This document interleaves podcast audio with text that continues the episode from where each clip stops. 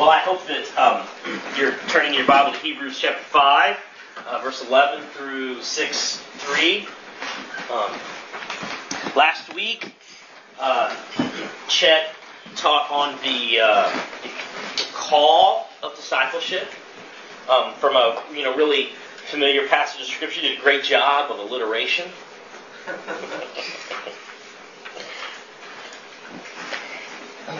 I'm sorry. I will. I don't have a cool alliteration. My my apologies. But I want to talk about this morning. I want us to look at the scriptures together and think a few moments about the character of discipleship. And uh, well, let's just let's just go right there to Hebrews. And you know what? I better do that too, because I was I, I had Revelation five. I don't know why.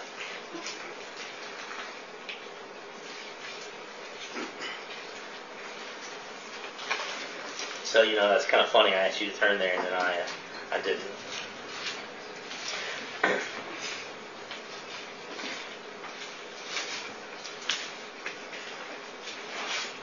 Okay. Oh. Struggle. There it is. Um, Hebrews 5.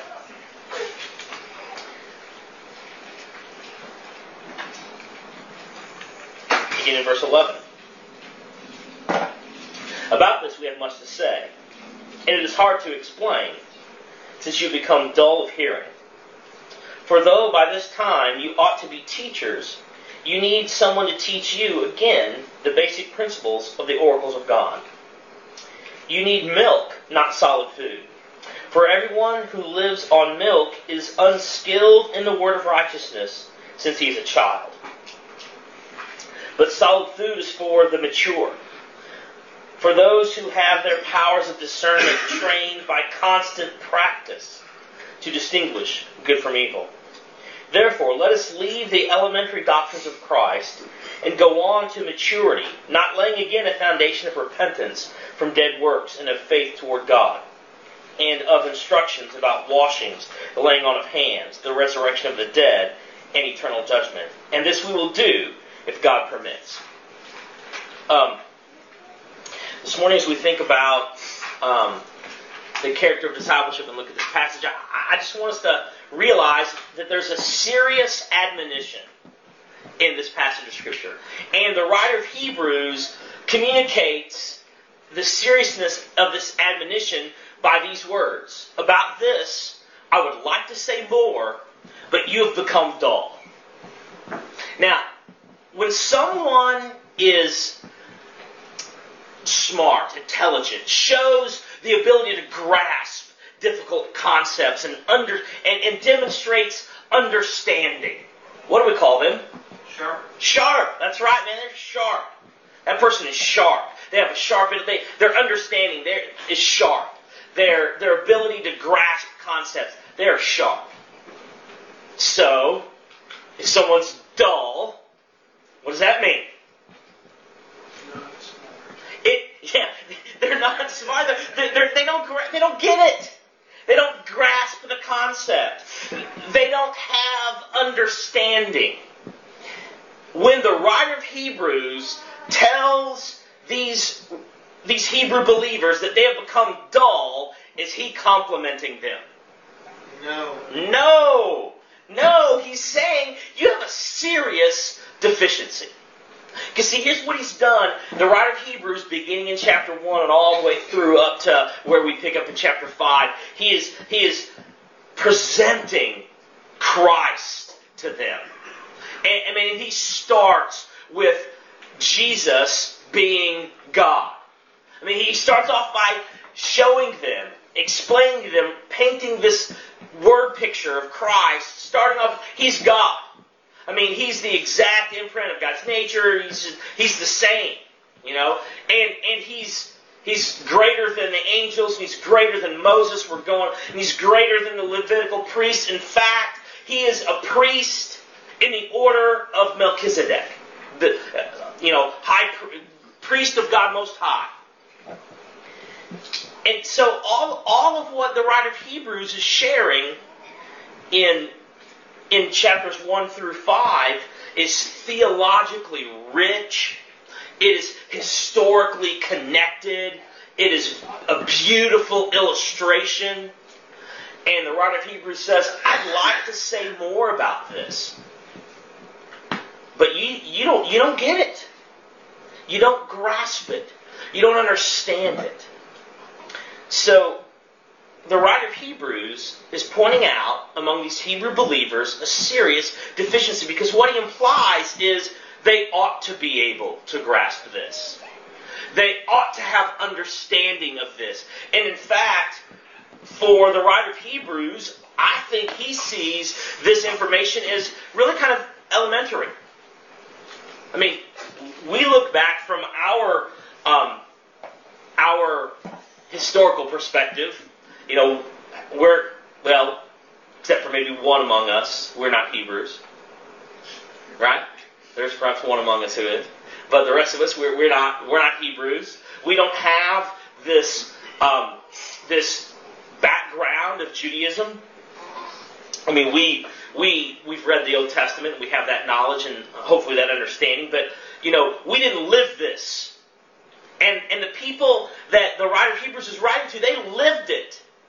Okay? They they they, they ought to know, you know, who Moses is. They ought to know about angels. They ought to know about Levitical priests. They ought to know about Melchizedek.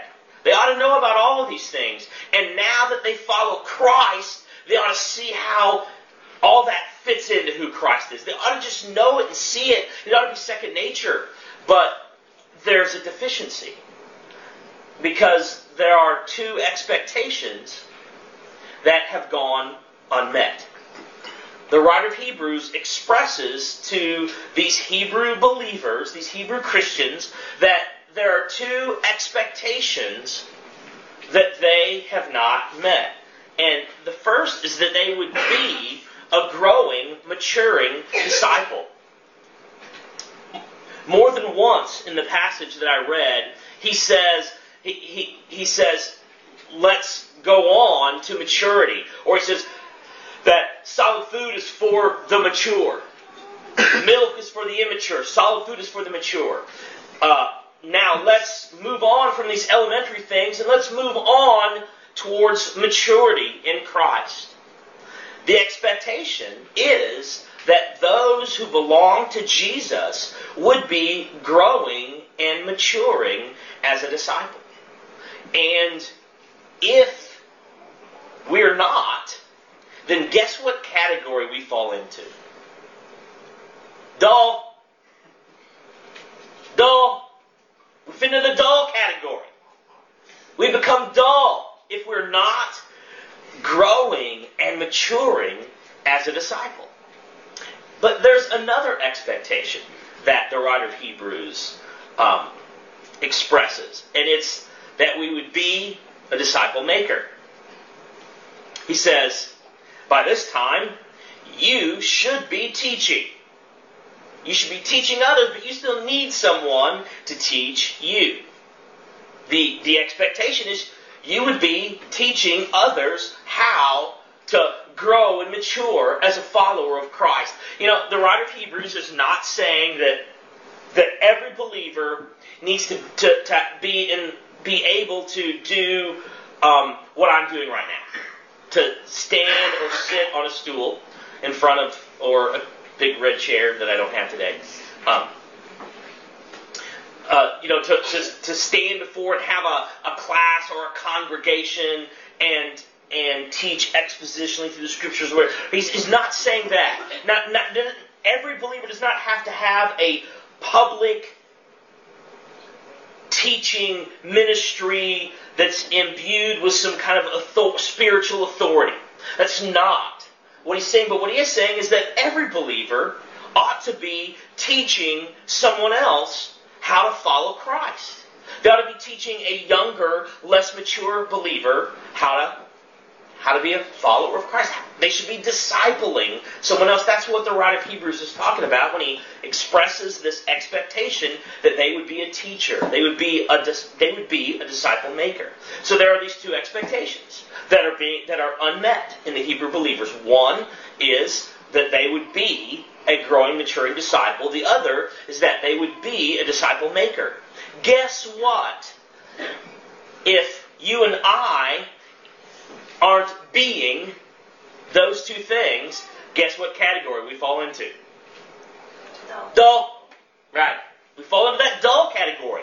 Because they're not just dull because they're not maturing, they're also dull because they're not teaching. They're not discipling. They're not making disciples. They're not investing themselves into others and teaching and showing them how to follow Christ, how to grow and mature in Him. So, um, what do we do? How, how do we get past this dullness and how do we fulfill those expectations? Well, uh, the writer of Hebrews gives us two responsibilities. There are two responsibilities involved in in being a maturing, growing, or growing, maturing disciple, and being a disciple maker. And the first is um, to be skilled in the word. Okay, all right, and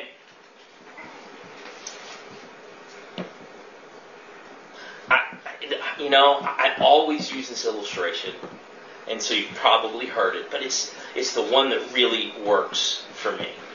Um, uh, all of you guys know, uh, oh, many of you know that my oldest son, Sandy, who just turned 19, is in the Marine Corps. Uh, well, when he was in high school, this freshman year, he played football. He was on the Centennial football team his freshman year, and um, and it was really funny.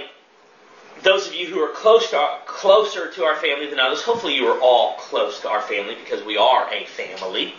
But um, those of you who are a little closer to our family know that Sandy, you know, hasn't always been the best of students. Okay? And, and in fact, uh, Judy and I were just the other day in the car and we drove by one of Sandy's old middle school.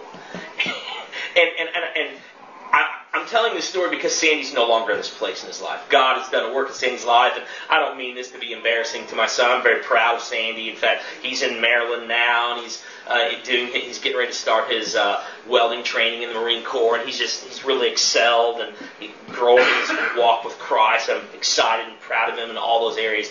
But at this time in his life, when he was in middle school. I don't know why this is funny. Judy's sitting with his teachers. he was flunking every class. And he was on the wrestling team at a wrestling meet. You're like, how does that work? How, how do you how do you how do you have an F in every class and aren't ineligible for the wrestling team? I don't know how that happened, but you know, Just wasn't a very good student in, in middle school, and really it wasn't until his senior year in high school that, that he was that he actually cared about you know doing well in school. But but when he was a freshman on the football team, man, he brought that playbook home every night. I can remember you know going up knocking on his door and going to his room, and he'd be laying there in his bed studying the playbook. English book, probably left it at school. Math book, nowhere to be found. Social studies, never heard of it. Football playbook, it's right there. He's studying. Just flip man, he's studying that playbook. You know. Sandy, his freshman year, was the starting defensive end and the starting center. Now, those of you who know Sandy, you're like, what? He's like this slot. You know, but uh, Sandy was skilled. Sandy knew the playbook. He knew it. He was a starting player on the freshman football team. He knew the playbook. Um, that's what being skilled in the Word is, is that we know the Word of God. We, we, we just know it. We're skilled in it and we know it. That is, that is a responsibility of a growing, maturing disciple. That is a responsibility of a disciple maker. That they be skilled in the Word of God. That they be skilled in the Scriptures. That they know the Bible. So, if you and I are unskilled in the Word, what category do we fit into? Dull. Dull. That's right. That is right. Amen, sister. Okay? There's another responsibility to be a practitioner of the Word. He says that those who um,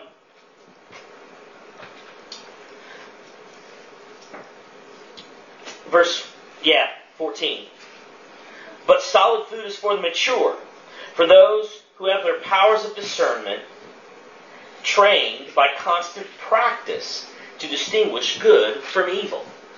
Okay? So there's not just this being skilled in knowing the word, but being a practitioner of it, practicing it.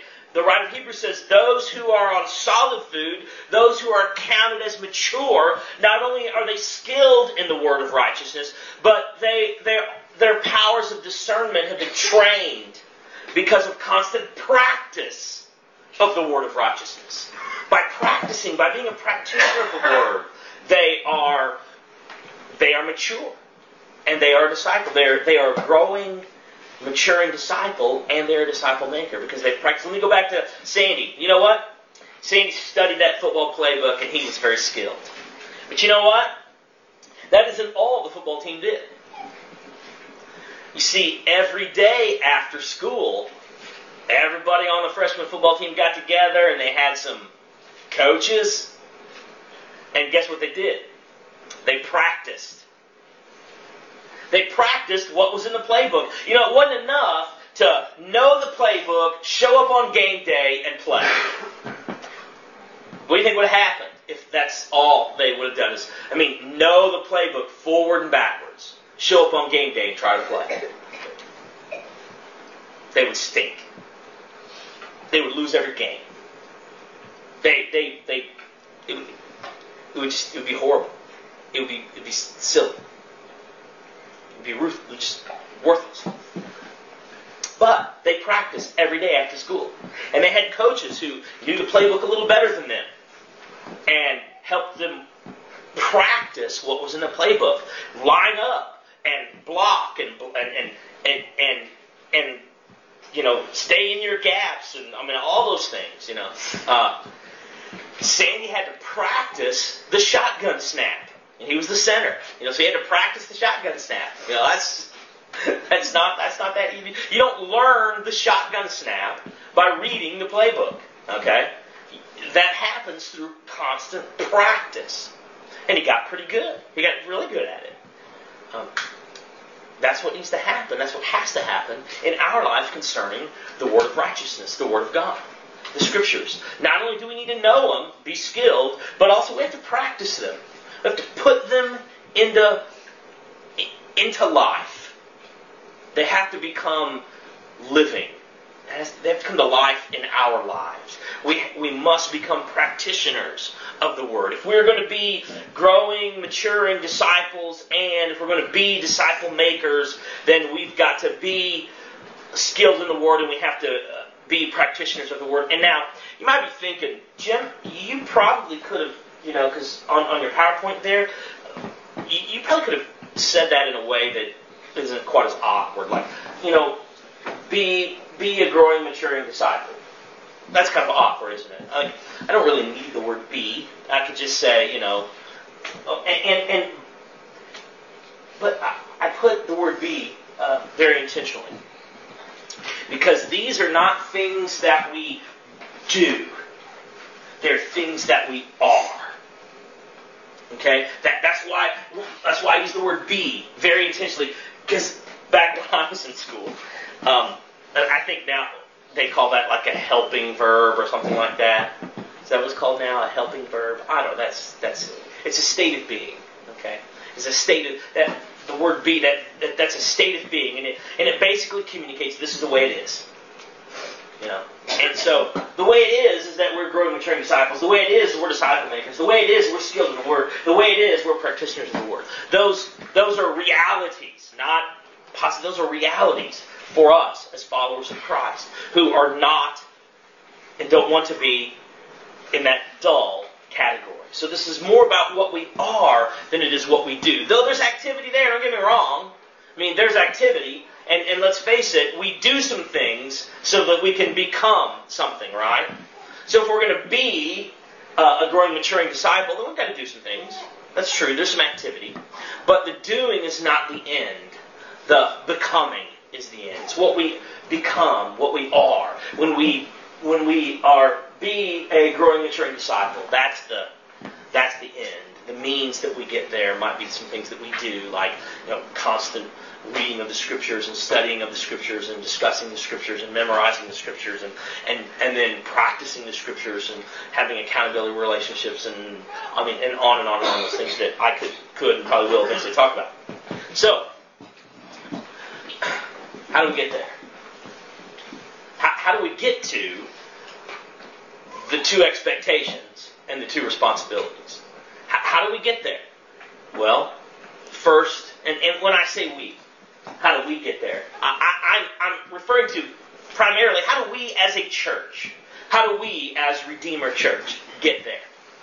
You know, now how do we as individuals get there? That that here's the here's the great thing. That question gets answered when we answer the question of how we as a congregation, how we as a church get there. Well, we get there first of all biblically. Okay, um, in two weeks Chet and I both have taught from the scriptures, from the Bible, about discipleship. Okay? And here's the great thing there's, there's plenty more. There's plenty more in the Bible about being a disciple and how we become disciples and how we disciple others. That's there. We don't need to, as a church, go outside of the scriptures to, to find out how we're going to be disciples and be disciple makers. Now, does that mean that we can never use extra biblical curriculum? No. We can use curriculum, but it's going to be biblically based curriculum. Uh, does it, does it mean we can we won't have a strategy? Of course, we'll have a strategy because, uh, well, first of all, intentionally, we'll have a strategy because strategically is one of the ways that we're going to get there. But we need, also need to get there intentionally. So biblically, we get there biblically by by studying and following the biblical pattern, the biblical teaching, and the biblical material for making disciples. By being biblical. That's, that's one way we'll get there. Another way is we're going to get there intentionally. Okay. Why was the writer of Hebrews addressing this issue with the Hebrew believers? This issue of you know, not being growing, maturing disciples, not being disciple makers. Why was he addressing it with them? Because they weren't doing it? It wasn't true about them? There was a deficiency? Would you agree? Someone say yes or no. Yes. Okay, all right, thank you. All right, yeah. There was a deficiency. They weren't doing it. They, they, they, they weren't intentional about it. Now, here's the reality. Being a disciple and being a disciple maker, being a growing, maturing disciple, being a disciple maker does not happen by accident. Okay? It just doesn't.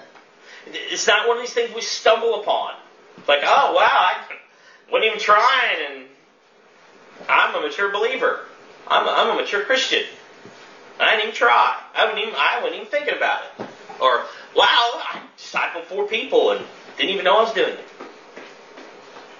Um, now, many things happen intentionally, on purpose, with intent on our part. And so, how we're going to get to being growing, maturing disciples and being disciple makers is we're going to get there intentionally. We're going to be purposeful about that. We're going to do it on purpose with intent. Making disciples is our intent. Isn't that kind of the call of discipleship that Chet talked about and taught, taught about last week? Yes. I, I, yes, thank you. I hear that. I hear that, yes. Yeah. You know, that, that's what it's about. And so we're going to be intentional. On, we're going to be purposeful, on purpose, with intent in this area of making, being disciples and making disciples. And then, yeah, we need to be strategic about it. We're, we're gonna we're gonna do it. We're gonna get there strategically. Okay. Um, And here's the here's the thing about strategy. Okay, um, we might think that strategy is not a biblical concept. I think that would be an error. Um, I, I I think Jesus gave multiple strategies in the Bible. Here's one: count the cost. Count the cost. Don't be like a man who decided to build a tower and he laid the foundation, and after he laid the foundation, he decided he didn't have enough to finish. Okay? and then everybody looked at this half-finished tower and said, "Oh, look, that guy started and he couldn't finish." You know, and uh, of course, and of course, back then there was no HGTV to come in and finish your unfinished project.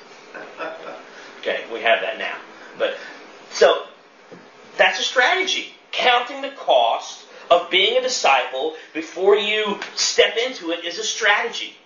One that Jesus gave. We're going to be strategic as we make disciples. So, and then we're going to do it communally or in community. That's the other thing. If we are to make disciples, what does that imply? How many people are going to be involved? Everybody. Everyone. Yeah.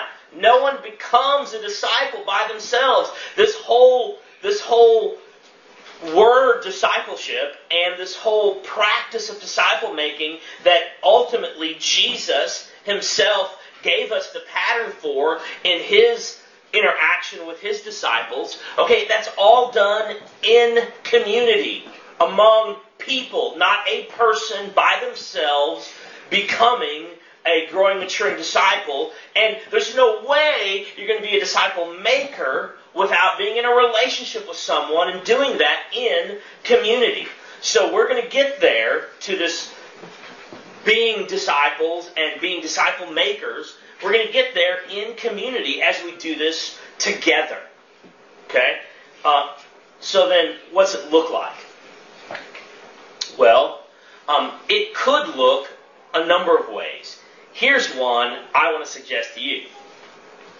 I know, isn't this crazy? Because I'm definitely not generally the structure, flow chart kind of guy. I'm usually the very organic and oh, don't don't put a program with it, that'll ruin it. You know, I mean, you know that. Basically, Chet maybe is. No, that's I'm just kidding. He did not. I'm sorry. I just wanted to little, make you look like that. All right. This is a, a, a possible picture of what discipleship can look like at Redeemer. Um, and it starts with our large worship gathering. Okay, that's that is a discipleship opportunity. I mean, we're worshiping together in community. There's teaching from the biblical material. There's relationship happening. That is a place where discipleship could and should take place. So that that's one spot. And, and the word open, that sense, essentially means anybody can come to that. Anybody. Anybody come to that. That's just open to anybody from from the, you know, uh, mocking, sarcastic atheist friend to, you know, um, John Piper. R.C. Sproul, I don't know, you know. Rob Bell. Okay? Oh, so that, that's that's one opportunity. But that's not the only opportunity, nor should that be the only opportunity. Then we have these other opportunities, community groups. Community groups. We actually have community groups now. Uh, and community groups have 6 to 12 people. Okay? So there's it's a smaller group of people, but it's still in community. And those are focused on building community, caring for one another, and studying the scriptures. And guess what? Again, that's another incubator, another place where discipleship could and should be taking place because there's we're studying the biblical material. Um, because we're in community and building that community, there's relationship with one another. There's there's care, loving concern. Those things are happening in community groups, and also those are open opportunities. Again, a community group is something anybody can come to. Anybody can be involved in a community group. That's something that, again, you can invite and bring along, you know, the person who would not call themselves a Christ follower to the person who considers themselves, you know, a growing, maturing believer. There's still there's still an opportunity for discipleship there. And then finally, there's Life Transformation Group. Okay? And Life Transformation Group has three to four people. Okay? And it is it's it's for the most part, closed. That the, the life transformation group is not necessarily a gathering that you would invite just anybody to. Now, does that mean you know they're completely closed and no one new ever comes to one? No, not at all. But when someone is connected in these other ways, and then moves to a life transformation group, that's fine. Okay? But here's what happens in a life transformation group accountability. Okay? This is maybe more intensive discipleship. There's, there's again, focus on the biblical material, studying the scriptures, um, but that's a smaller group, so that's more one-on-one, more life investment in in each other, uh, and the accountability factor increases um, the opportunity for discipleship. Okay, and here's the great thing: we already have all of these things happening at Redeemer. Um, so we've we've been geared up and ready for discipleship all along. You know, it's that let's be intentional, biblical, intentional, you know, strategic, communal about our discipleship in this context. Now, does that mean that this is the only place discipleship can take place? No, it isn't. In fact, you know, um, there's another real important place where discipleship takes place. That's in the family. Okay, of course, that's under. And, and here's the thing: these, you know, family ministry and discipleship and evangelism, those things aren't, you know, segments that, that don't interact and overlap. You know, those aren't compartments of our life and compartments of our church's ministry. The, those all happen together and simultaneously because you know there are families and community groups, and so there's you know discipleship going a couple different directions there. But I'm not saying this is the only place that discipleship can happen, but this is what discipleship can look like at Redeemer Church. And so I want to encourage you if you you know find out where you are on this chart. Are you are you right here large worship gathering. Um, great. I'm glad you're here. I'm glad you're here for the large worship gathering, but I want to encourage you, there's some other opportunities that would love to see you involved in. A community group, and then a life transformation group. Okay? And maybe you're like, well, I didn't know those things were available. Well, I'm sorry. I'm sorry that you didn't know. That means I have not done a very good job of communicating these opportunities to you. So I'm taking that opportunity now to communicate this to you. There are plenty of ways for you to get plugged in involved in becoming, being a growing, maturing disciple, and being a disciple maker. Um, and I mean, I, I, I want you, I, I want you involved in in this discipleship, this thing that we call discipleship, in the way that we've structured it. So if you have questions about that, you can talk to me afterwards this morning, and I would love to tell you about that. Um, does anybody have any, as you look at this, is, is this clear? Does anybody have any questions about what that might look like? Does anybody want to know when community groups, some of the community groups? Because I can tell you that too. There's one on Tuesday night and one on Wednesday night right now. Tuesday night at 6.30 at my house. Wednesday night at 5 ish. 5:30. 5:30. Yeah, 5:30 at the Daniels. And then there's always the opportunity for more community groups to spring up and and and and, and get moving. Okay. Now, practical questions. Some practical questions for you. For us. This is for us. These are the ones that I, I, I need you to meditate on these questions. And I'm asking you to answer these questions in your heart before the Lord. Are you a maturing, growing, maturing disciple? Does that describe you? I mean, I'm not asking you, are have you reached maturity? Are you there? Not asking that. You know, discipleship is a process. Okay? I understand that. The scripture presents it that way. We understand discipleship is a process. I'm not asking you, have you arrived? Are you mature? I'm saying, are you in the process?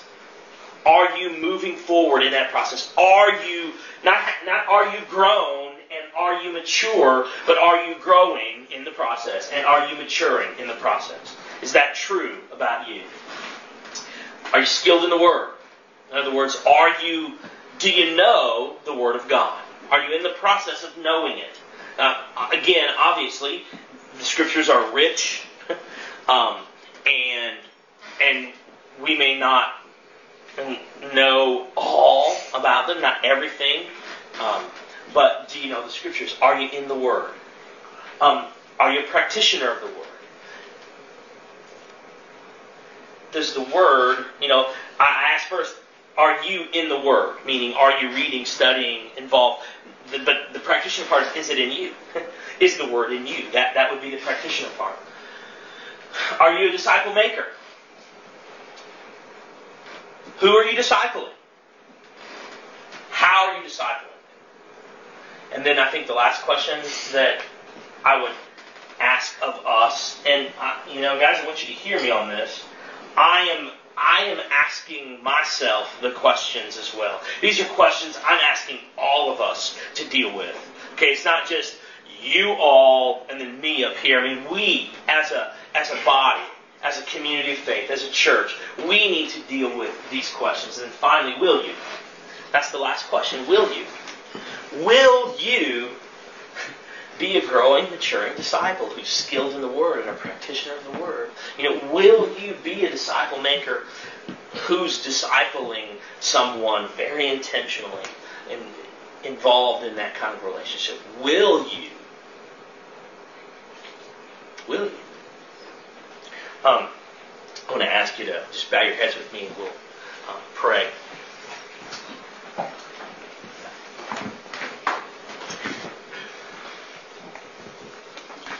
Heavenly Father, um, you, your word makes it clear. We're called to be disciples and to be disciple makers. Um, God, thank you for teaching us that from your word. And our prayers that we um, we would be growing, maturing disciples. That we would be disciple makers intentionally, biblically, strategically, communally, being and making disciples. God, we confess that, you know, that's not something we do on our own.